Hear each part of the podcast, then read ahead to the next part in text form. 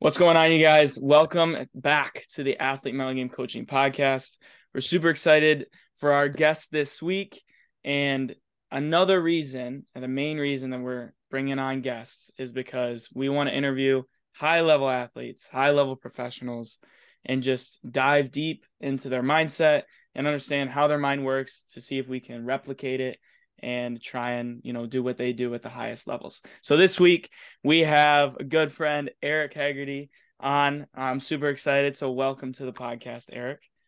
Yeah, thanks for having me. Yeah. So obviously we like to just jump right into right into our topics. We don't like to mess around with all the other nonsense. So, Erik, why don't you tell us a little bit about who you are, what you do, where you came from, everything about Erik. What's your story, man?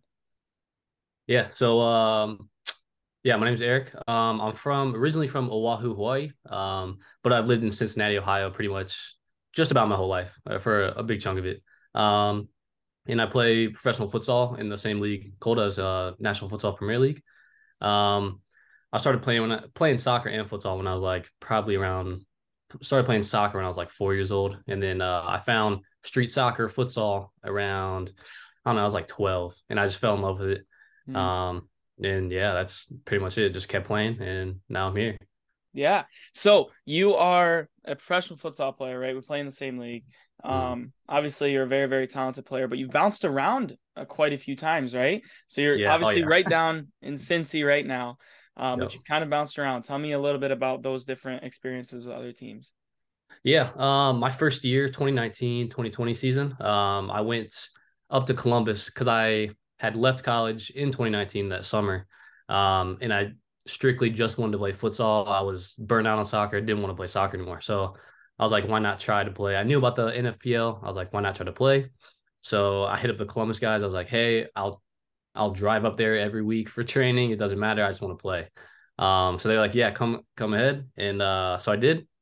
And then I think uh, I don't know, two, three months into it, um, I was struggling with an injury. So I, I wasn't really uh, with the team too much. And then COVID hits, right? So then everything's shut down, world turns upside down, all that stuff. Um, but then the, so that, but it actually gave me time to recover my injury, my ankle, which is actually a blessing in disguise, um, is kind of how I see it.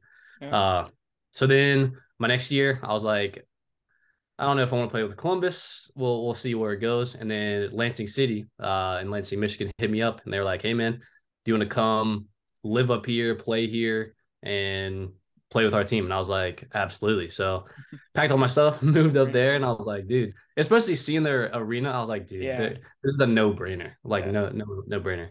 Um, so yeah, so I moved up there, played with them for. I was living there and playing almost every single day for like nine months straight, and it was phenomenal. It was amazing. Um, yeah. and then I just got a little a little homesick, but also I just wanted to take all the stuff I'd learned in those two years and bring it to a team in Cincy because I knew with the Jenga guys, like I knew Cincy, it could be it could be a cool program, it could be an awesome thing, and like just the guys in Cincy just love the game. So I was like, mm-hmm. let's try to make start a team in, in Cincinnati. So that's what I did. Um, hit up the Jenga guys. They're like, uh, I was like, hey man, we we could start a team in this league, um, and or with Jenga, whatever. They said, yeah, we're down. So then I think not even like a day later, I packed all my stuff again, moved down to Cincy, back to Cincy, and I was and that's that's that. Uh, and we've been at this team for two years now. So yeah, yeah, three team, three years, three years, three teams, but yeah, yeah. kind of all over the place too. With uh, obviously COVID was a was a big one. Um, mm-hmm. obviously set all of us back, uh, quite a bit. So with your injury, right? Mm-hmm. And moving around, you know, being born in Hawaii and then coming over here, like you've had a lot of change. So what is I guess like what's the hardest challenge that you've faced, had to overcome? Um, and how did that affect you? Uh just everything about it. Yeah. Um I think my definitely my hardest challenge was that injury. Um because in 2019 in that summer i left college and i kind of not necessarily burned all my bridges but i kind of just left not wanting to play soccer so yeah. it was either futsal or everyday life get a job and kind of work so yeah and i didn't want that so i was like okay cool and then uh, i think it was it was at a one of those like uh, national camp, not even like a camp. It was like one of those play dates where they invited everybody to a city. Oh, yeah. It was in Philly, yeah. and uh, and he, the coaches were just evaluating a bunch of players. And I think uh, within two minutes of the first day, there was like this stray ball going across the court, and I was running across the court, stepped on it, and the way my foot like oh it like I've never felt pain like that, but I've never and I, it, it was just scary. Like it, I just yeah. rolled my ankle, thought I broke it. Yeah. Thankfully I didn't. Um, but that that started uh I think it was like six to eight months of Jeez. not being able to do anything just with my ankle. And I couldn't figure out what was wrong with it. And come to find out, I think I had like uh partially torn or something ligaments in that area. I don't know the exact terminology, but uh that was definitely my biggest challenge was I just left this this college program, which was kind of like a safety net for me. Like mm-hmm. it gave me, I still had two years to play. Left that, and then two, three months later, I get this big injury, the biggest injury of my life, and now I'm kind of back to square one, right? Starting at zero. Yeah. So I kind of had to just suck it up in in the terms of this is where I'm at, and this is where if I want to get back to playing, and if I want to get to a place where I feel comfortable with my ankle, mm-hmm. that I, I got to put in the work. I got to put in the rehab work and all this other stuff, and I have to stay disciplined in that, right? So, I think that that time period bred a lot of uh, discipline for me, but through yeah. consistency, right? So, yeah, um, it was just like every single day I would wake up and I would have to do this like cold, hot, cold, hot thing. All these different like two, three hours of rehab just on my ankle. And yeah. I hated it. yeah. but I knew that get it that doing it would get me back. So I was yeah, like, that's I just have to do it and I have to do this. Yeah, so, absolutely. So what um so obviously I'm going through an injury myself, right? Yeah. I just broke my leg, big injury. Um and I know a lot of our athletes that we work with tend to go through injuries and mm it's not common for or it's not uncommon for athletes to go through big injuries and then mm 100% physically fit, they're ready to go but mentally they're not there and yeah. there's always a setback um, and they can never really achieve you know that ability um, that they were there that they had before right so obviously mm-hmm. seeing you play you have that ability the same ability right yeah. so how do you think you handled it and how how does that like what was your mindset going into it? You know obviously you stress discipline heavily mm-hmm. right? Um so how do you think you know being disciplined in your training how do you think that helped your mental mental side to be able to get back to 100% and even better than you were before? Yeah um that that was a big part of it too like not just the physical but it was also the mental especially when i got it good enough to kick a ball around or train a little bit I, it was still always in the back of my mind if i step weird it's i'm gonna roll it again and i'm gonna be out again mm-hmm. um, i would like tape it heavily and then put an ankle brace on like I was doing all these things and yeah. I, I don't even think that necessarily that that I was doing those things for my mind. I wasn't doing it for the physical because physically I was fine. Like I could yeah. still play. But mentally I was like, that was the worst injury. I don't want it to happen again. So I'm gonna do more than I need to to to get back. Um right. but I think uh so so that for like a month or two was was tough on my my mental game because yeah. I was even playing like I would be playing and I would be trying to go 100% play mm-hmm. but I knew in the back of my mind my mind wasn't allowing my body to do it so yeah. I was always struggling I wasn't playing well all this other stuff and I had to really kind of like look myself in the mirror and, and like tell myself like hey your body is fine like if you get another injury you get another injury it doesn't matter but right now, you're fine. You can run, you can walk, you can play, you can pass a ball, you can shoot. Like, so do that. So I think it was do, trying to do that. And then also just getting some like feedback from like coaches or mm-hmm. uh, the Jenga guys that, um, and just tell me like, Hey, like you are good now. Like you, you can, you can do this. Yeah. Um, yeah. Yeah. So that's obviously like, that's a huge battle with athletes mm. is kind of convincing yourself that you are fine, right? That you're getting better, you're training, you're doing the right things. Yep. Uh, but for some reason, like some athletes just can't get over that that little hump, right?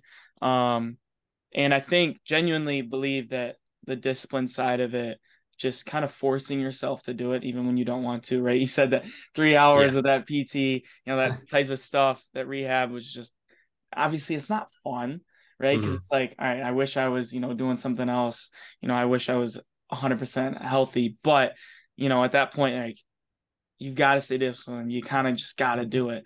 Right. Mm-hmm. So, what were some of those things that actually helped you to stay disciplined in those moments while, you know, it was tough? You know, there's days you're like, you know, I can't do this. Right. Um, yeah. How can you stay, like, how did you stay disciplined throughout that recovery period? Yeah. Um, so at first I was very I was pretty inconsistent. I would say like the first month I was kind of mm-hmm. in my feelings, whatever it was, just sad about the injury. Um, yeah. But then my my dad actually uh, texted me or called me or something, and he said like if I don't start now, I'm just inevitably pushing back my coming back to the game date, right? Yeah, so yeah. if I don't do it for a month, then I have another month later yeah. on the back end. So that really was like for me was like okay so I can either sit here and like just watch Netflix and do nothing for nine months, or yeah. I can, and, and then it, it, turns into 18 months, whatever it is. So, right. or I can start now and then every day it's going to get closer to that day. So, yeah, that biggest thing was, was that was the biggest thing for me. Um, yeah. and then every day that I did stay consistent, it got a little bit easier to keep mm-hmm. doing it the next day because yeah. it was almost part of my routine at that point. Right. Yeah. Um, Okay. Yeah. So, I mean, you said you talk about the date of getting back, right? Um, was that something that someone said, "Hey, this is pretty much your return date," or is this mm-hmm. like you didn't really have, you know, a set return date, but you were just like, "I'm gonna get back whenever I can get back." Um, based off that date that you gave yourself, did mm-hmm. you end up speeding up the process and getting back earlier, or did it take a little bit longer than what you expected? Yeah. So initially, um, the doctor told me like uh, I think he told me like two or three months because mm-hmm. I was in a brace, then uh crutches, whatever. Yeah. Um, but it ended up being way longer just because I didn't have the strength. I had to get that strength back. That's right. So then there was no, yeah, there was no like th- six months you can you can play after that. It yeah. was kind of like if you feel you're ready, then you can go. Yeah. Um, so I think that not knowing because let's say you get like an ACL, you you know you have a timeline, right? Yeah. yeah. Um, so I think not knowing kind of messed with my mental to come back. Right. But it also, I mean, I, and it was just staying consistent in the to get it physically ready to be able to run yeah. was a big one for me. And then yeah. from there, it was kind of just keep taking those steps to to get back fully hundred percent. Yeah, because I know so that from my injury, the doctors told me, you know, three months from surgery, you're good to go. Okay. Um, and I was like, okay, but do they know I want to be back high level as can like do they know I'm I'm getting stuck in again, right? Um like uh, so I'm trying to you know figure out is that 3 months realistic? Is mm-hmm. it something that, you know, is possible, right? Cuz it's 3 months and I'm 100% by the time of injury, I'm back for playoffs, right? Yeah. And that is like, oh, that's huge. But also, yeah. right, like I don't know if they know that I'm trying to play at the highest level that I can. Yeah. Right. So, mm-hmm. um, obviously, talk about strength, right? Yep. Your leg and everything could be healed, but everything around it is is just as weak, right? And that's a little mm-hmm. bit of what I'm going through right now. Is everything's starting to heal really, really well, but mm-hmm. it's just uh, my leg is weak, right? You got to yeah. re-strengthen, and that's what tends to take a lot longer than than people expect. So I know exactly what you mean.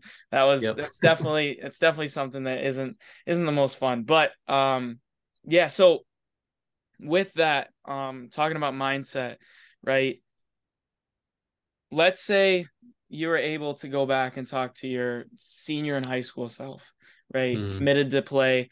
Uh you play at West Virginia, right? No, I played at uh, yeah, UNOH. It was an NAIA school. Oh yeah, yeah. Okay, okay, okay, okay. Yep. Um, mm-hmm. so UNOH, right? Mm-hmm. You're committed to play there at that point. Let's say current Erik goes back and talks to you. What is what are you telling yourself at that point? Uh, I think if I had to go back, I would definitely just tell myself to stay grounded in terms of like my training, but also like think about not just that next goal, so not just college, but if I want to play further, think mm-hmm. about those goals and what I would have to do now to get there in time, yeah. not just what I would do now to get to college, what I would do now to get to the pro level or the yeah. semi pro, whatever it was. Um, I think I would I would stress that to myself to look at the bigger picture and look at like what it is I really want out of this sport and out of life.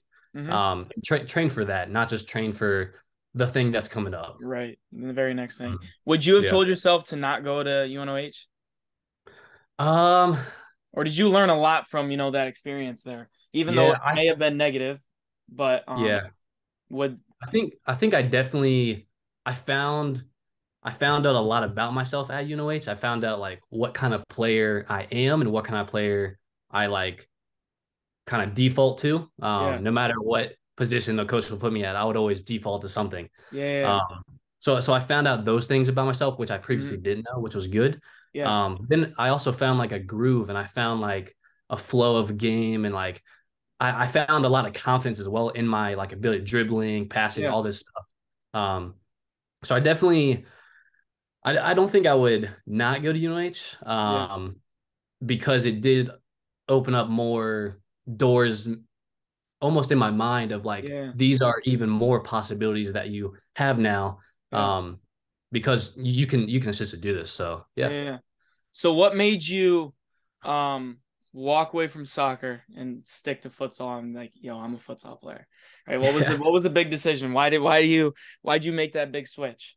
Yeah. Um I think so I found like street soccer futsal in 2010. So I was like 12 years old. Yeah, yeah. And from there it was like non-existent um, in the U.S. Like you couldn't yeah. play futsal in college. You you still can't, right? But yeah, yeah. Uh, you couldn't do anything. You, you if you wanted to play the game, you'd have to play soccer. So I yeah. stuck with soccer, um, but I knew playing futsal. Like I would go every day or try to every day. Like in my free time, I'd go play street soccer, play futsal, and I just loved it. Like that was where I felt my most self and like felt like I could express myself with the ball. Yeah. Um, playing. So I knew I always wanted to do that. Soccer was just kind of like there because that bred the opportunities that I wanted for further advancement okay. uh, in my career. So I did all that, and then once when I got to UNOH, my first year was really good. My second year was I was just uh, I knew my head wasn't in it, and it was just getting burnt out. And that yeah. was when I found out about the futsal, the NFPL, and I was like, yeah, yeah, and, and, every day at training, we would train like two, three times a day in the preseason. Yeah. And every day at training, I'm like, oh, dude, I suppose I was playing futsal right now. Yeah. And, uh, so yeah, and then 2019, I was like, uh, in the end of that spring, um, coming in that spring, I was like, really having conversations with myself and like talking to my mom and dad and just being like, I don't know if I want to do two more years of this and the school mm-hmm. part of it i just i was never good at school never enough. and i wasn't interested in yeah. anything i was learning too yeah. i think that was probably the biggest thing but um yeah. and i was like and, and, then so they told me they're like so then stop doing it and i was like okay uh, yeah it makes sense it's easy to say right. but is it easy to do and then right. i think eventually i was just i just i just did it and i just took that leap and i was like yeah let's okay. go for it yeah so going through that big change, right? Another one for you, right? Yep. Is obviously talking to your parents and then being supportive of you. Did you have any other people in your life, like mentors, older coaches, older players that you kind of look to for advice in those moments that ultimately like changed your career path, right? Yeah. Um, who are some of those people? Yeah, um, I'll say definitely two. Uh, the guys that started Jenga, John, yeah. uh, John and Derek. Yeah, they they always like saw they they always saw what in me what I kind of saw in myself. A lot of yeah. soccer coaches would want me to to be somebody else almost in a sense or right. fit their style. Whereas like the Jenga guys were like, whatever style is your style, use that within the game and you you mm. make that your your asset, right? Yeah. So I always so I always was close with them because of that reason. And then we just right. always stayed close. Um yeah. then they, they were always supportive in those decisions uh, with me as well. So I would talk to them a lot. Um, and yeah, I think they, they were definitely big, big mentors in the, in that aspect for sure. Yeah. And so being able to kind of grow up or grow a club from from nothing, right? I mean, mm-hmm. obviously Jenga has always had an academy, right? But now, you know, having the men's team and being almost at the helm of it, right? Mm-hmm. How how exciting, how cool is that? How fun is that to be able to kind of bring in your own sort of creativity with style of play um, into how you know you guys play? Oh, it's it's it's awesome, man. It's it's everything. It's uh, it's just so fun to because we started this in 2018 with the Yeah. phone call, and then we just started an Instagram page, and then we just put out. We were like open tryout. We just hoped people would Yeah, come. yeah. Um, because we had like we knew there was a Jenga style, right? Our youth academy has a Jenga style, like they have a style of play, yeah. and we wanted to implement that as well with the men's team. Nice. Um, so we just needed bodies, and that was the biggest thing. So then our first open trial, I think we had like 40 players, and I was like, "This is amazing." I was like, "This is awesome." That's really good for a first trial.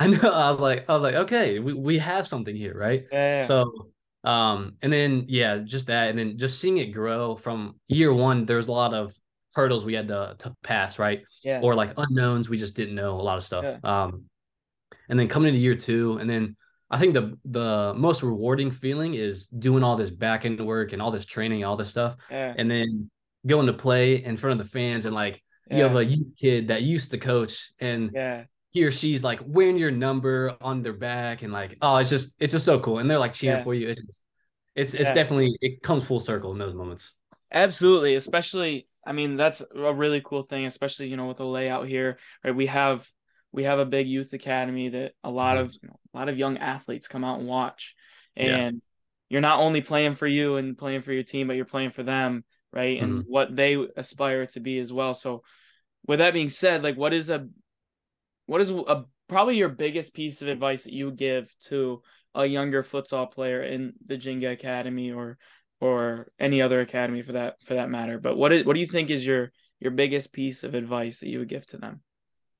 um i'll probably say one i would say just keep training right the the the way that you train and everybody has their own uh, uh like i don't know um development style right their Yeah. development some people develop really quickly early on and then kind of fade out some Mhm. people consistent some people are late bloomers right Yeah. um so i would say don't worry necessarily about the players around you that are maybe better than you at the time or whatever it is i would say keep trying to get better day every single day within yourself right maybe your touch or your passing or your juggling all these things different things you can work on endless amounts of things Yeah. um then two i would i would say find someone that you look up to or aspire to maybe that's a player on the men's team maybe that's a professional player in europe or maybe it's a soccer player whatever it is and kind of study them and see how they grew up see how they